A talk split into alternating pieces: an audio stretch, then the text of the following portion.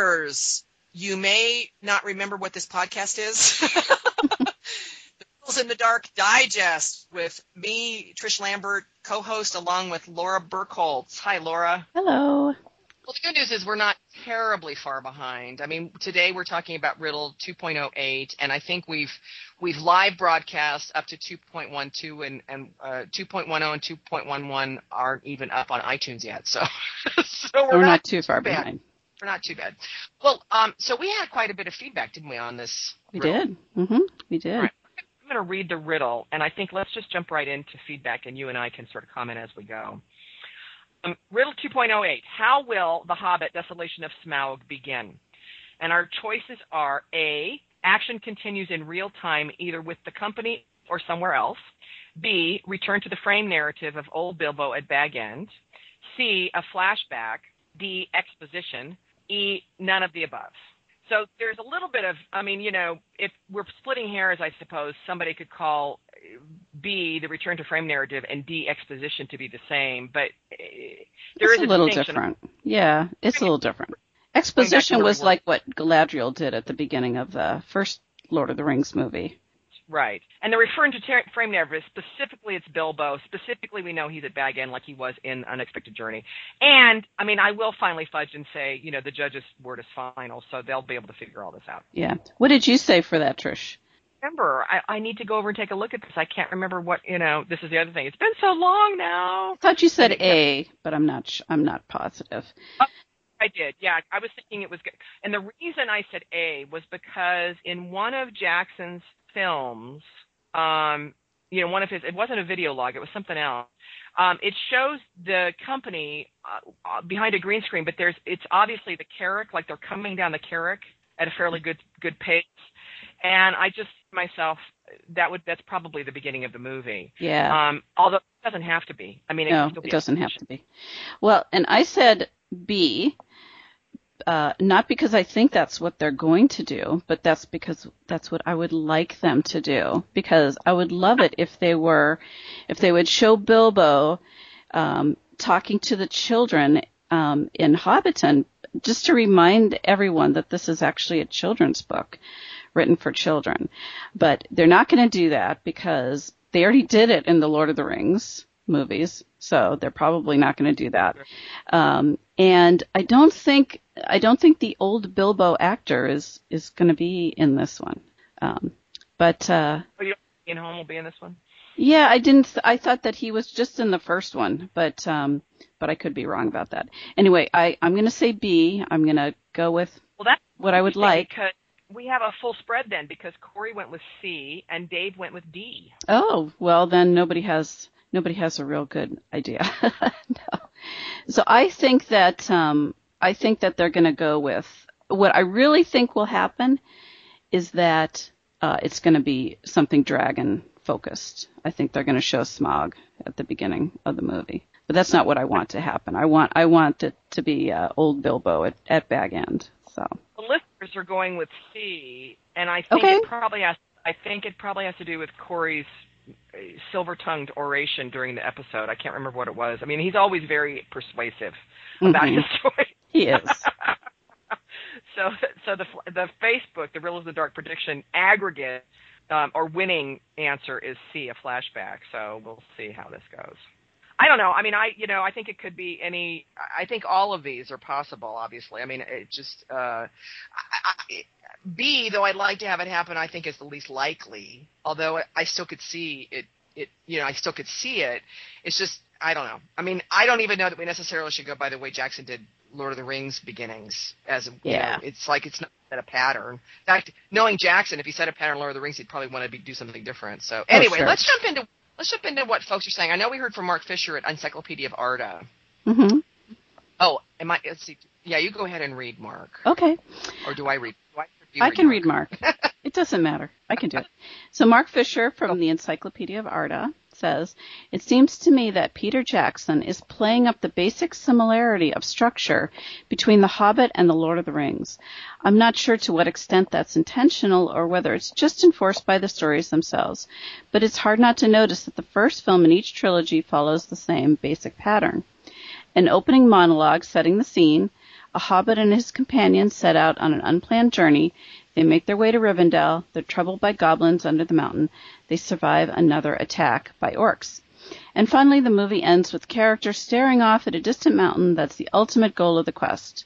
It's rather implausible that in either case they'd even be able to see the mountain in question, of course, but the parallel is hard to miss. Assuming these the films follow the same basic pattern, which is quite an assumption, but I don't have much else to go on, then I suppose we can expect something more or less equivalent to Gandalf's fight with the Balrog, with the film immediately leaping to action that it's le- that at least close to the timeline of the main narrative. I'm not sure what this would be. We never found out what happened to Radagast, so maybe some kind of action in Dol Guldur. The details aside, that would be near contemporaneous with the main narrative. So I think A is the closest of your options. Hmm. Interesting. Yeah. Interesting. Yeah. You know, actually, I uh, it's not even just the films that follow. I mean, The Hobbit and The Lord of the Rings, in terms of broad story components and flow, is the same. I mean, mm-hmm. it is the same. You know, it's like starts off at Bag End. They, you know, they stop through Rivendell. They have adventures on the way to Rivendell. They stop at Rivendell. They have, you know, issues in the mountains. Mm-hmm. Um, I mean, on through to a, a king, re- you know, getting his kingdom back. I mean, I I think I even said that one time in one of the classes I had. You know, was was actually Hobbit. The Hobbit is the Lord of the Rings in miniature, really, mm-hmm. in terms of the story. You know, the story flow. But um, but yeah, I mean, it's but it is yeah. So even, Jackson, whether he's done it unconsciously or not, has kind of been similar. yeah, it's not his fault because they are similar. Well, even down to Trouble in the Shire when they get back, you know. That's uh, right. That's right. That's yeah. right. Yeah. We won't say we won't say what it is in case nobody has read The Hobbit. But that's right. right. But, but we'll see right. if I mean, Jackson kind of includes that this time. It'd be interesting if he does. If he, yeah, it'd be interesting because he didn't do it last time, really. Yeah. Um. Anyway, so so eight. So at least I have the comfort of having the same answer as Mark Fisher for this riddle. Yes. And what what do the other analysts say? Oh, let's see. Do we have? You know, I I think our analysts are suffering from analyst fatigue. Let's see. um, Mark Fisher, Arwen Kester says D, which is she agrees with Dave Kale. Uh, and Lillian O'Lorial of uh, Where's the Westfold say D. Interesting. Oh, okay. And then C for the Facebook folks. So those are the folks that have answered. And uh, um, so everybody, so they're taking the Dave Kale road on this one. Oh, okay. So Dave Kale's silver which, tongue has influenced yes, them. Yes, influenced them. Which is exposition. Well, I probably I don't know. It's probably because that seems to be Jackson seems to have done that more often than anything, really, mm-hmm. right? Well, let's see. No, because you're right. The tower, two towers started off with the fight with the Balrog. Yeah. So I guess a parallel to that would be, you know, the fight with uh, with um, Azog at, at the you know at the fir trees, um, or something like that. And then um, and then Return of the King was the story of, of Smeagol and Deagol. So the that was really was an exposition. That was really a flashback. Flashback. Yeah. So Hmm. he's Okay. so he's done everything. He's Yeah, done that's- C, C, and D, but he's never done A. So he's never done A. Yeah, that's right. And so This that could could be the first time. He just well, he's not a person that believes in it. so Yeah. no, Yeah. I don't know. Be All right. Well, let's let's go on to uh, what people were saying on Facebook. And uh, Ian Pollitt says, I wanted to start in real time with an explanation of the eagles. The dwarves could be grumpily climbing down the Carrock and Gloin grumbling, why couldn't those darn eagles have dropped us at the bottom of the rock or just flown us to the mountain for that matter? To which Gandalf replies, The eagles of Middle Earth are not your personal taxi service, Master Dwarf. The eagles will not take us anywhere near where men live. They would shoot at them with their arrows, for they think they were after their sheep, and at other times they would be right. It'd be a little cheesy, but it'd be a nice nod to all the people who've questioned the eagles. You know, that would, little, that would and a little cute. bit of dialogue from the book. Yeah. Yeah, that would be cute. Yeah. I, I hope that Gandalf says that at some point, not necessarily at the beginning. So Yeah. I guess that would be A for him. Then Erica Smith says, I think primarily because of this last season of Doctor Who, where every single episode started in the middle of the action and then suffered greatly from lack of character development because of it. I'm resistant, resistant against the action continuing in real time. And I feel if they return to the frame narrative, they'd have a flashback before that. But then when you when you have Ian Kellen, Ian McKellen to narrate something, you give him something to narrate, which would make it exposition instead of a flashback. I'm thinking we're going to see Gandalf, Thrain, map key flashback. But also if they leave the Beorn torturing orc scene in, wouldn't that have to be before they are in Beorn's house? Um, actually, I don't think it does because that happens no, after they show up at Beorn's house. Yeah, and that like could, in the night they spend there. Yeah, then that could be considered either flashback or action continuing in real time, depending on how they frame it. Um, Gandalf Thrain map key flashback. You know, there's a lot of interesting flashbacks they can have. There's a lot yeah. of backstory that they could flashback to. Yeah. Well, and especially, I mean, I could see that being a flashback for for movie two if Thrain is actually going to have more of a story. You know, we're mm-hmm. we're going to see Thrain in one way. Well, yeah, in because fact, the somebody... idea was that the one where he's jumping down on top of Gandalf in the trailer. Yeah. He looks way younger. I mean, he looks, you know, as I recall, his hair is like dark, and he's he's got uh he's got I think he might have both no he doesn't have both eyes he wouldn't have had both eyes but anyway I, there's just yeah. something it didn't seem like he was decrepit Thrain. It's you know, it seems like he was a younger. Yeah, he's like tailored. leaping off a. Yeah. Maybe yeah. he's a he's a um zom dwarf. a zom dwarf. a whole new thing. Yeah, but that I, would yeah, be that would be I a good flashback. I, I want to cast my vote for that being a good flashback because unlike a dragon flashback, that actually um, that actually gives some depth to the characters. Yeah. Yeah. I like that. And we really didn't get a lot of Thrain. You know, even even in the flashback, even in the beginning of of Ex- Unexpected Journey, it was mostly Thror and Thorin. You know, we didn't really get a lot of Thrain other than you know seeing him carried out, uh, you know, or limping out with his son. Um, you know, and, and then talking about him at the at the Battle of Azanulbizar, but there really wasn't other than and then other than uh, what is it, Thorin?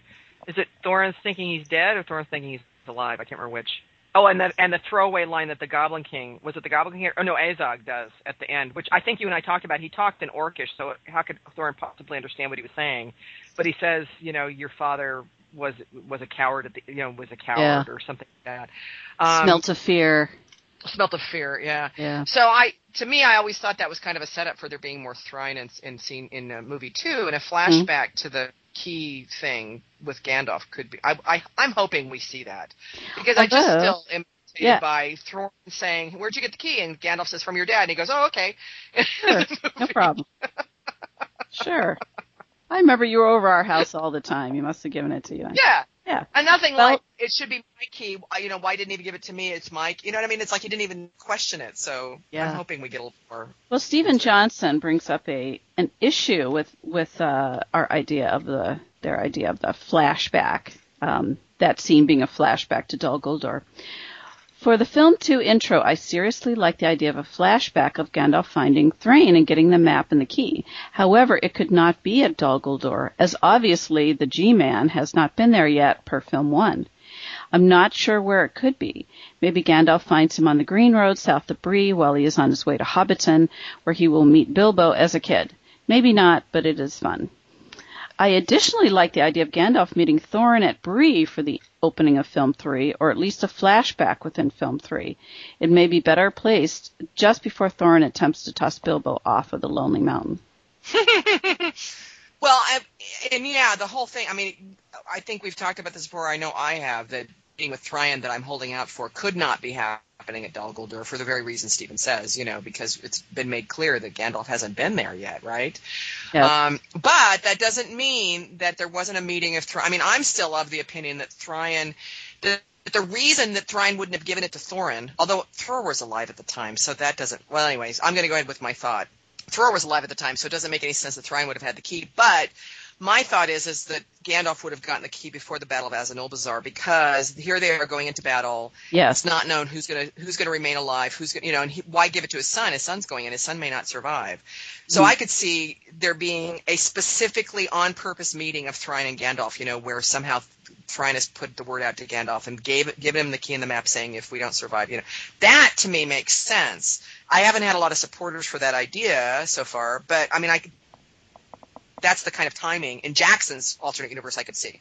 Yeah, J- Peter Jackson has, uh, you know, made things a little complicated for himself with some of this timing.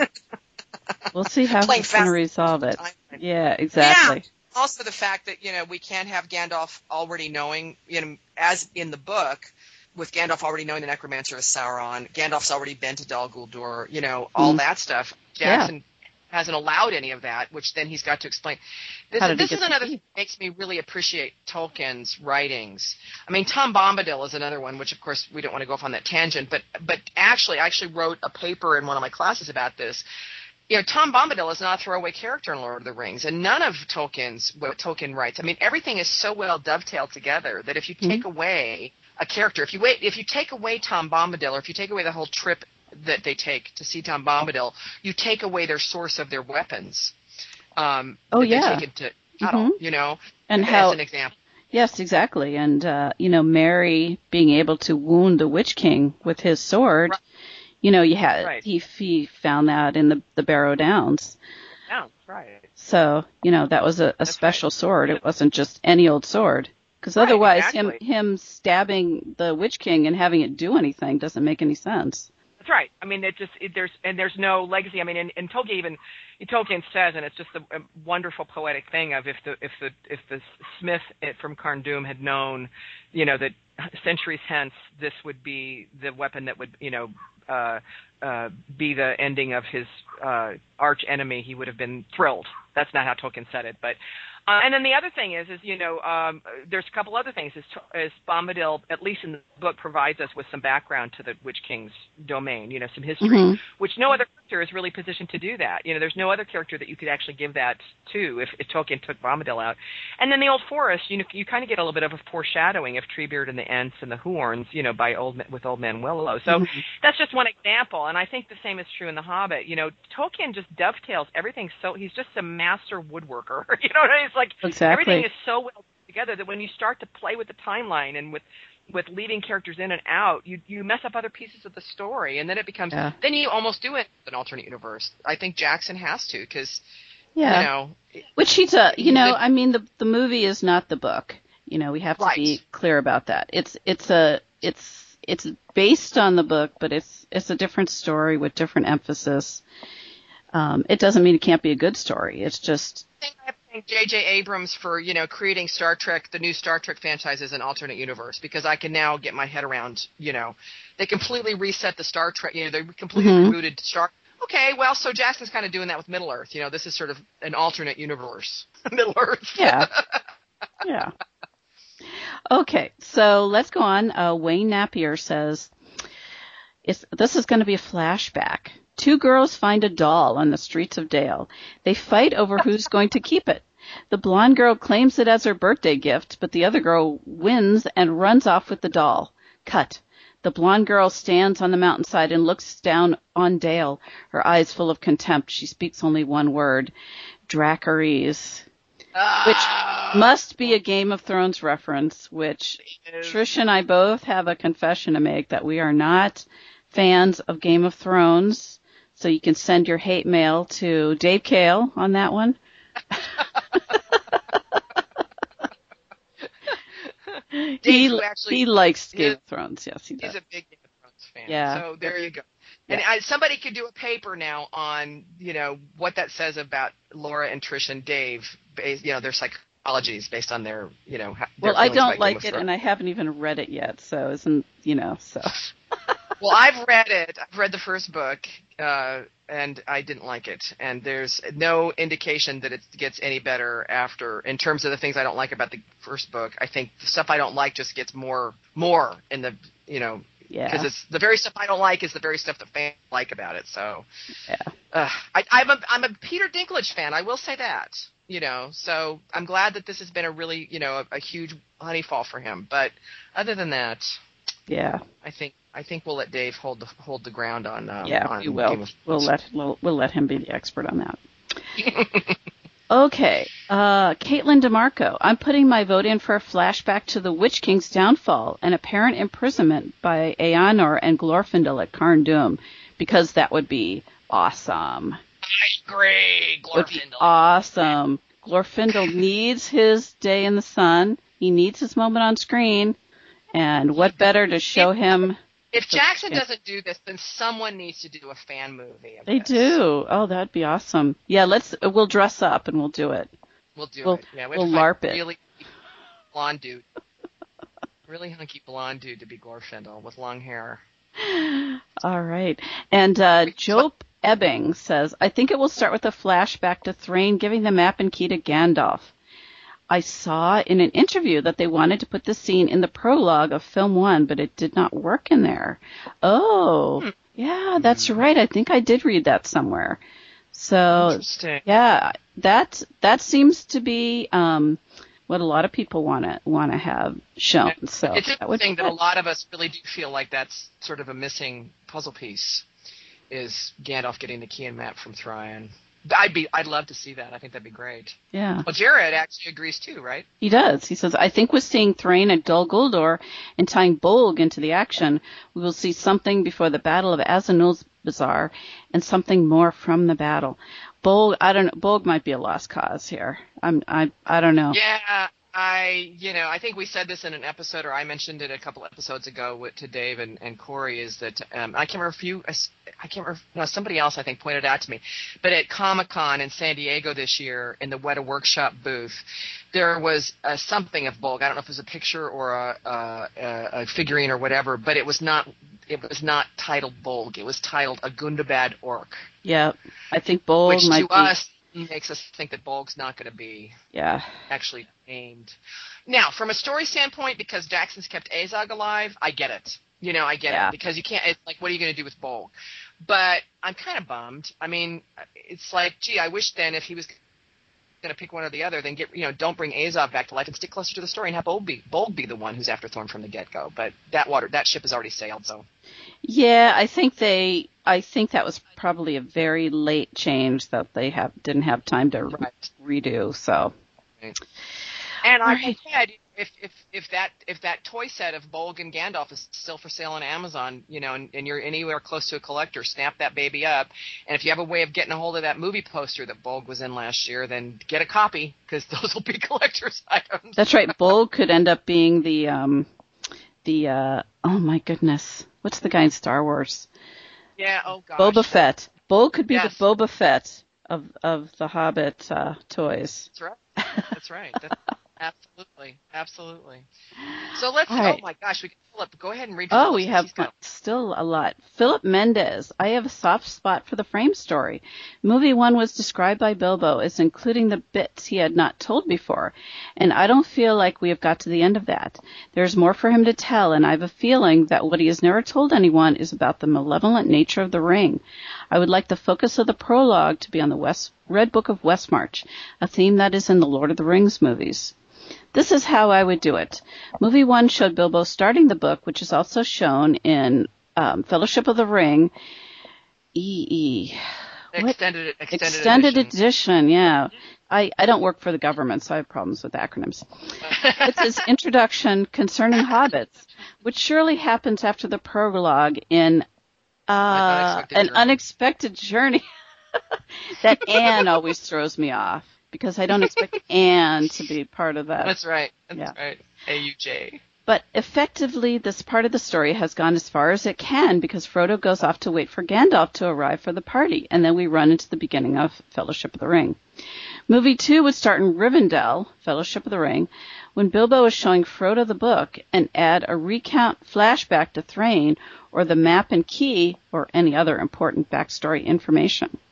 So I'm not going to talk about Hmm. movie three because we're not talking about that yet.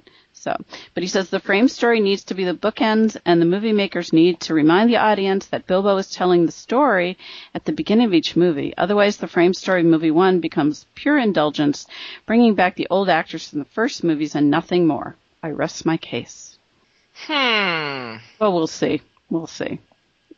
Um, I, I, I think bringing the bringing the actors back is a bit of indulgence, but it's it's Yeah. indulgence that everyone likes. So. I think the idea, you know, I like the idea of actually having uh, the, the the sort of the writing of the book, you know, now showing up in Rivendell. But the thing is, the only thing I have against that is we have not seen any kind of indication that Ian Holm, you know, there's been no filming of Ian Holm in the Rivendell set. It's always been Bag End where Mhm. we've seen the old Bilbo. Um, Yeah, and, I don't you think know that- while something I don't like that can be kept that. secret. I just yeah, I don't. I I mean, I think I think it'd be a great thing to do, but I, it'd be nice. I agree. I mean, it'd be fun to. It, I think that'd be great. But they do talk about. uh, At least I know Elijah Wood has talked about uh, Frodo being bookends. hmm So I'm assuming that means both Frodo and Old Bilbo would, will be at the very beginning and the very end of of Yeah. you know the trilogy. But um, Yeah, and I don't think they would flash back ahead to something that's in the middle of Lord of the Rings because this is supposed to be a prologue. So yeah, Bilbo yeah. and Rivendell is something that happens after the beginning of the Lord of the Rings movies. So I don't think that. But we'll see. We'll see. Okay, now from the Mythgard page, Jonathan Fisher. I am going with D. The reason for it is that since the first movie came out, I have found that in many books about the movies, there is some indication that there is going to be the long expected party. There are photos out there that Gandalf is standing on a box with little hobbits around him and fireworks everywhere. Therefore, I believe Bilbo may have some input about telling the story, but not much. So I believe, even though I love the idea about Thrain in the tent, that the troublemakers Meriadoc and Peregrine will make the dragon explode, the dragon soars into the night sky, and the titles come up, bringing us back down to the journey of the doors on the ground. So I'm going with D. Um, oh, I didn't know there were photos out there with Gandalf standing on a box with little hobbits around him. Yeah, I saw that. I've seen. I saw that in one of the one of the films. Um, but I actually think that we're going to see that in the extended edition of the first movie Oh, because okay. uh, Jackson has told us that we're going to see more of uh, Hobbiton. yeah, that's right. hmm And I also know that that if you do you remember that Ian McKellen shared that there was a they actually did shoot a scene of him meeting of seeing Belladonna and meeting Bilbo as a child. Yeah, yeah. I was gonna say, and is that in the extended edition? Uh Jackson hasn't said it, but I'm I'm I'm holding out that it will be, and Yeah. it may very well be at this party where the little Hobbit children are running around him and stuff. Yeah. Yeah, that that would be neat. I'm looking forward to the extended edition. Okay. Uh, Yana says, All right, here's how the movie should start. Just like the two towers, we'll see a dark, fiery figure in the form of a doll of the heir of Girion. the doll's owner will be picked up by the soldier to be smuggled out of Dale. Yana's a big doll fan, by the way. Oh, Screaming for the soldier to get her doll back. Then a big claw will pick up the doll and bring it to the lonely mountain. With all of this leading up, of course, to Bilbo stealing one of Smaug's most valuable treasures, namely the long lost doll of Dale. The cup rumors were later created were later created in the Red Book to make it seem more plausible. Yana. Another good start would be again opening on the doll and it being picked up by the soldier and eventually given to the Elven King as a great relic to the House of Girion as a token for their appreciation. It will be stolen by one of the dwarves during their escape, and that will be Thranduil's provocation to march on Erebor in full force. Oh my. Okay. Now, now these options are of course entirely plausible and fantastic story ideas with great potential to be a fantastic film. However, unfortunately, Peter Jackson has no direct window in my imagination and does unfortunately not work to serve my every wish. If so, these movies would look very different. Now on how I think they'll actually begin this one. My guess is the company will be chased by an unseen foe right into Beorn's Hall. When the door closes after they enter, we will get a look at their fearsome foe in the shape of a huge bee swarm. This does not only fit with what we've seen in the preview, it also references to something in the book. This would be a very different opening to get the movie going right off the bat. They will of course be chased by a different foe. The orc pack has been suggested. Now I don't think this to be very likely since I don't see those being stopped by simple walls and I get the impression they're safe in the house. This would naturally be an A answer for me this time. I am, however, still holding out for my doll theory, and unless it's directly contradicted on screen, I will hold this belief till the day I die. Just like I still believe the moth that came to Gandalf on Orthanc was sent by Radagast, since this helps me like the movies a little bit better. To summarize my answer A, we will see a direct in timeline continuation of the company being chased into Beorn's halls by probably bees. You know, I'm really sad that apparently this bee chasing is not going to be. I mean, I think that's a way better, way better than what we've now seen, which is, you know, a big bear, presumably Bjorn chasing them into Bjorn's hall. Which I still, I don't like that because you know chasing Bjorn chasing them into into his own hall does not make sense to me. No, it doesn't. Uh, you know, Corey has t- Corey and Dave both disagree with me. They because I say okay now we do see that it's a bear because we see that in whatever we whatever movie we saw, you know, trailer we saw that in. But but I'm thinking it could be one of Beorn's like yeah, maybe bears, it's just a bear. Maybe it's not Beorn himself. Yeah, I said it could be Beorn's sentry bear, and then Beorn could be actually standing in the hall saying something like, "This is what happens when people come uninvited." But but they both disagree with me because it's such a huge bear. It can't be anybody but Beorn, and I don't agree. I don't agree. I don't agree. I mean, I think it could be another bear. Well, Because bears, just- grizzly bears are gigantic. Anyway, They're huge. They're huge. Yeah. Yeah. And I So mean, you know, like, and Corey has at least acknowledged the fact that it is that, it can be. It's gonna if it actually is Beorn that chases them into his hall, which again I can't imagine why he would do that. But then it makes it a little bit uh, awkward.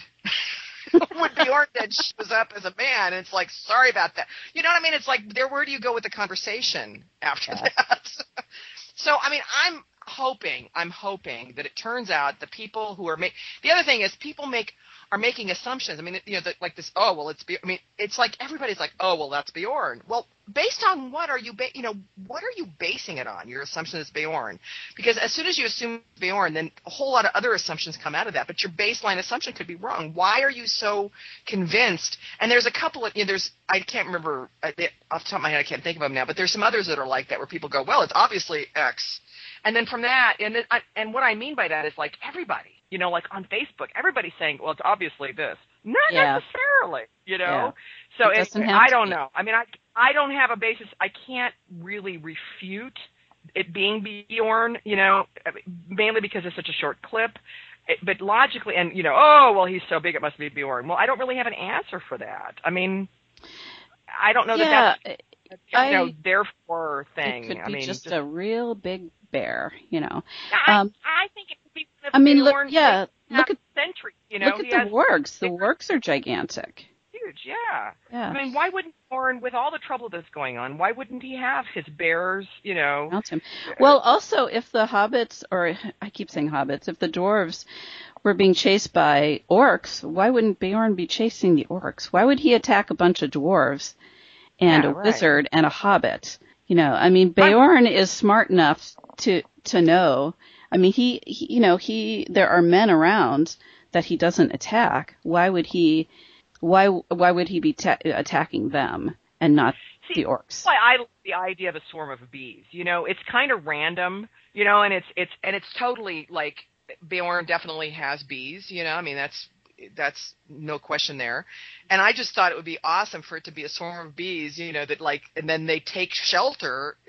You know, frantically at the closest place they can take, which is Oh, they yeah. run into this Yep. room. I And think that would be a great- upset because he's Yeah, they're in the house. exactly. Yeah. And not only that, but mad at him because they angered his bees, or you know, again, it could be That could bees that are patrolling. You know, they're specifically meant to keep out intruders. Or maybe, Anyway, I- or I- maybe he heard Bilbo say something about a um, furrier. that could be what pisses the That's right. bear off, whether they are or not. well, you and I will have to sit next to each other at the movie. So oh yeah, you know, we'll high five when it's when. know, we'll have, oh, you know, we'll have to have our little our little cards in front of us of all the answers that we gave. that's right. But yeah, I, I just think I'm not saying it's absolutely definitively not Beorn. I just don't get how it could be. Um, it's going to be interesting. If it is Beorn, it's going to be. I'm going to be interesting to see how Jackson deals with that because yeah. you know now now you've got this host who's just chased you into his front door, you know, his living room. Um, you know, who's grumpy. Mm-hmm. If I was Beorn, I wouldn't be chasing him into my living room. I'd be chasing him away from where I live if I didn't want to deal with them. So anyway, we'll see. Yeah. Anybody else? I think that is that it. I We think that's it. I think that's it. We got a lot of feedback on this one. So, all right. Okay, now we're going to switch gears here because our conundrum has nothing to do with Beorn. It does. It has nothing to do with Beorn. well, no, nothing to do with Beorn. Our conundrum is: Will Smaug, and I hope I said that right, because I know once in a while I say Smog, but I mean Smaug. So Now, it's that's my Midwestern accent coming out. There you go. Smaug. Smog. Uh, appear on screen in the first five minutes of the movie. So not necessarily in the very beginning, you know, But will we will we see the the dragon? Will we see the dragon at the beginning? Part of the it doesn't even have to even be the whole dragon. Like we did, you know, in, like in the first film, we saw his tail and his legs. I mean, it's just Yeah. some part of Smaug be visible on screen in the first five minutes of the Yes. movie. Yes. And the and his I- fire counts too. If he's just you know his fire torching counts. That's something. right. That's right. That's right. That's right. That's right. Um, what do you think? Actually, you know, we we designed the pic- the question that I never really thought about what my answer was going to be. What do you think? I think we will.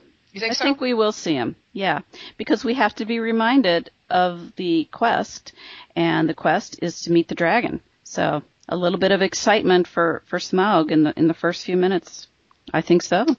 I think. so. Yeah, that's a really good point. That's a really good point that um, that we have to be reminded because I was thinking of where we are in the story in terms of like we've talked about the Thrain Key thing and we've talked about the you know. Which I think there's needs to there's going to have to be and and and and we stipulated it in such a way that could be at the very beginning. I mean, it still could be the very beginning. We still could see Smaug in the first five minutes. Yeah, the Thrain Key thing would be great, but I actually don't think.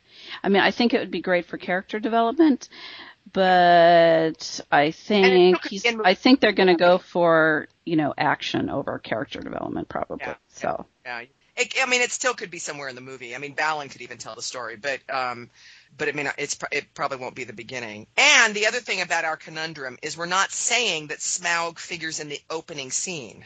We want to be clear about that. We're simply saying that somewhere in the first five minutes of the film, he's gonna some part of him's gonna show up. That's and I agree with you. I think yes, I think it's probable that he will. we'll have to be I there mean, with our well- stopwatches to click off Yes. five minutes. At five oh one, if Smog shows Smaug shows up, it doesn't count. We'll have to wait until um, until the video comes out on you know until it comes out on Blu-ray to actually have the timer to know the first five minutes.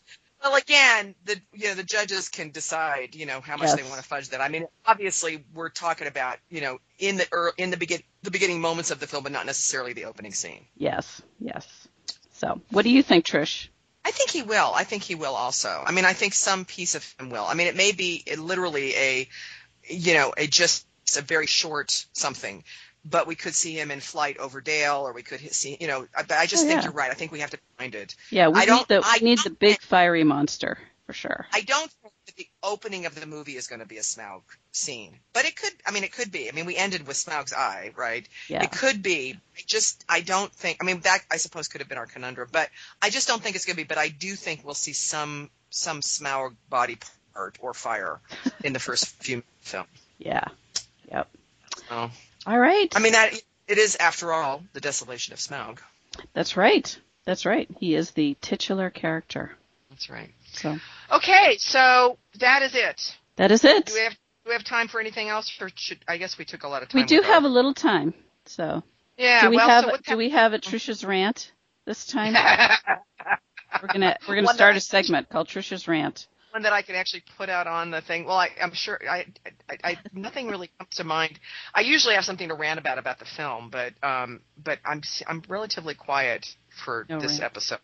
Well, how Um, about how about uh, some informational stuff about uh, Myth? Yeah. Well, MythMoot's coming up, so our our call for papers for MythMoot, which is something new we're doing. Last year we didn't have uh, attendee delivered papers at MythMoot. This year we we started that. We're being kind of ambitious at MythMoot this year. Actually, there's a couple of things that we're kind of doing new, and I'm I'm a little nervous because it's like, gosh, you know, we should just like done one thing new. we're doing Yeah, like what three the things heck. new. Um, but we have a full complement. We've got, uh, I think, the th- the way things are looking right now, it looks like we're going to have um, concurrent paper sessions. What I mean by that, there will be two, you know, at least two rooms going on at the same time, um, both of which have panels of probably three, at the most four presentations, and they'll be thematically related to one another. Um, and we'll so we'll have one of those on uh, on Saturday afternoon.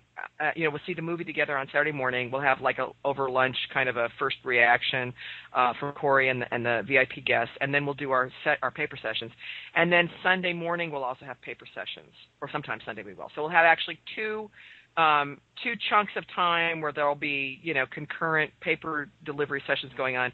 And so uh, I think we have or actually, I'll take that back. I think we may have three sessions going on concurrently Oh, because I think we have. Yeah, I think we have like 18 proposals. And the cool thing is, is that we didn't close it down. You know, we it, it we didn't make the specification it has to be about the Hobbit or even about Tolkien. So we've ended up with some really interesting, you know, broad stuff. I mean, we've got somebody's uh, um, somebody's proposed a paper on the fall of Arthur.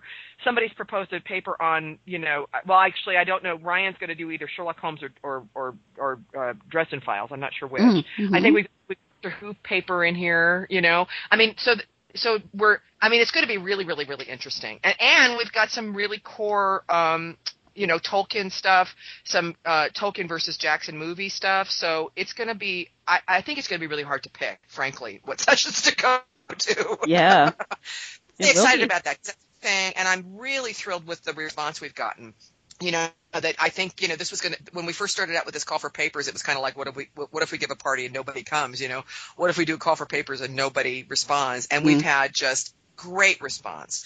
So I'm really really really excited that yeah I just going to be a great MythMoot. It's the weekend of um oh gosh it's I think it's the 14th 15th it's yeah. that weekend December.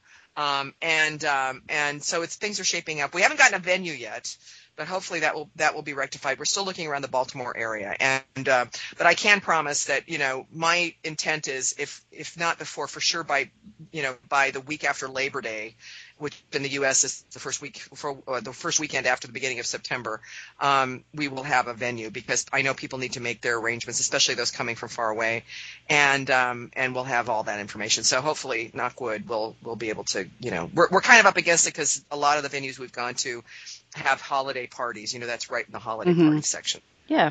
Um, yeah. So, so we would, nothing else will, uh, you know, we'll, I don't know, we'll have it, you know, like in a park. Miss Mood, Miss Mood. We'll have it at Scott Holbrook's house. There you go. There you go. we'll have it at Verlyn Flieger's house. She'd love that. There, oh, yeah, she's a big not fan of the movie. Yeah. Uh, and then um, I, there's also a, a, fundraiser going on for the Mythgard Institute. Corey has put together a crowdfunding. You know, people if people have heard like a Kickstarter and those kinds of things.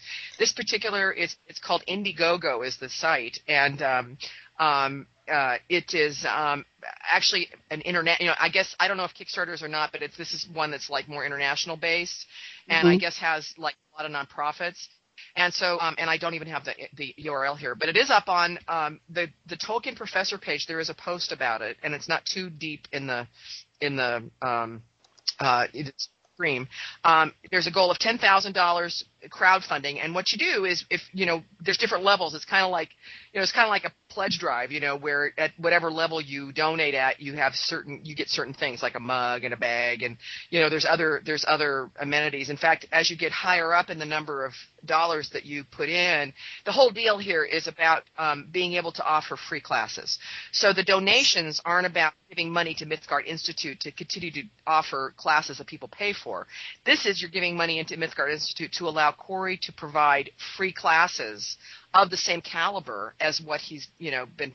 Yes, giving. and it's actually the Mythgard Academy, so it's a little different than the Mythgard Institute because it's it's going to be free classes that are free and open right. to everybody. Yeah. Everybody, which I think is really exciting. Yep. And it without without you know of quality. Yep. And, and so we, it's kind of like we podcast that he's great making them live classes. Yeah, we have um right now uh, the the goal is ten thousand dollars, and he's raised six thousand eight hundred and fifty five of that already. So that's really nice. Now I do have the website. It's www.indiegogo.com uh, backslash projects backslash the uh, hyphen m y t h g a r d hyphen i n s t u t so the hyphen Mythgard hyphen Institute. You could probably just search, uh, go to Indiegogo and search the Mythgard Institute, and that would come up.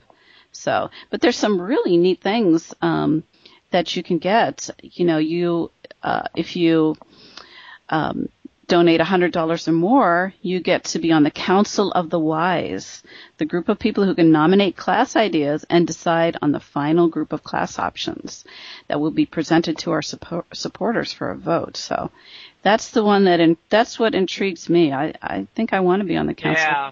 especially if I Yeah, can, I- that- you know, if I can be Galadriel, that'd be awesome.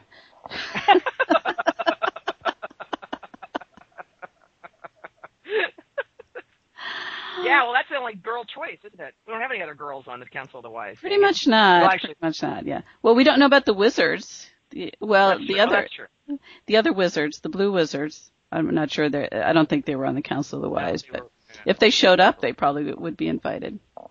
and the well, the cool and the cool part is is it, it goes as low as five dollars. So I mean, even Mhm. just five dollars Yep. is you know Yeah. we're beginning to sound like a people pledge drive here, but I think it's great. You know, it's not even just the fact that it's Tolkien uh, Tolkien based uh, courses, which that alone is great. But the thing, and I've said this before, and I know Dave has too, it's a new educational model that Corey's up to here. You know, it's not just the content; it's the delivery, it's the way that Exactly. um, Yep. education's being shared, and that to me is really the It, thing it's not. the most exciting. Yeah, it's not an exclusive club like academia has Right. been for so long. Right. You know, this is something to be shared with everyone who has an interest in it. You know, not just a few, not just a few people who can afford it, but um, everyone who's interested and wants to get in on the discussion. And Tolkien is such a good starting point too. I mean, I can say this from I mean, I've been a Tolkien fan for oh my gosh. I mean, I hate to even say, um, well over. I mean, uh, probably close to 40 years. I mean, it was what, like mid 60s or early 60s. I mean, uh, 67, 68, something like that. Um, but you know, it really took me. It it took me finding Corey for me to really start to delve into what really to me is the most fascinating thing about Tolkien's work, which is you know the some of the derivations in other words where he pulled from um you know how he how this thing has gone you know it was not not just his whole lifetime but his son's whole lifetime too Mhm. and the amount of detail he went. You know i think if it hadn't been for the silmarillion seminar i still wouldn't have finished the silmarillion. You know i mean it, but but have but you have to do it. You have to get through the silmarillion and really understand it in a way in, before you can really understand tolkien. So that's the thing. I mean there's so much more to Tolkien and Tolkien's works that you really do need to have somebody almost, you know, be a tour guide for you. uh, of, of course, Mhm. caliber to get. And and the group and also the group like like for example, I don't think the Silmarillion seminar would have been anywhere near as valuable to me if it hadn't been a group of you doing it. If it had been just Corey, it wouldn't have been the same. So right. you know, I just I, it's, it, this is a great topic. You know, Tolkien is a perfect topic to do this, and you know, he's he's also the gateway to medieval literature and medieval works and other you know, other fantasy writers. You know, Mhm. so it's just it's a it's a great starting point for a lot of other things. Yeah. There's Uh, there's a lot but to learn. There's there's history, theology, uh, philology. There's Yeah. there's a lot of gateways that uh, that you can go to, starting with Tolkien and ending up other places. So I just think this, and all ages. You know, this is you know this is also something for all ages, which is something I also like. So anyway, I'm just obviously a huge fan of this. I think anybody who is into this, even if you don't end up you know listening to it, but it's something that you want to support as far as an educational model, you know, come in, chip in at a five dollar, ten dollar, twenty five dollar level. I mean, it all helps. And uh, I, I I'm thrilled to see him be so far along in the campaign this early. Uh, Mhm. um, I'm hope I'm hoping that Indiegogo will gives you him the opportunity to up his to up his goal. You know, so that when we hit ten thousand, up it a little bit. Yeah, and and it goes until September 26th. So yeah. yeah. So So mean, other okay. things, students are up to things too with this, and you know what? We don't want to talk about those now, but maybe in another digest we'll have Yeah. we'll have them far enough the line that we can talk about it. So Yeah. All right. all right. Well, I'm going to go ahead and take us out. Thanks for listening, everybody, and Godspeed.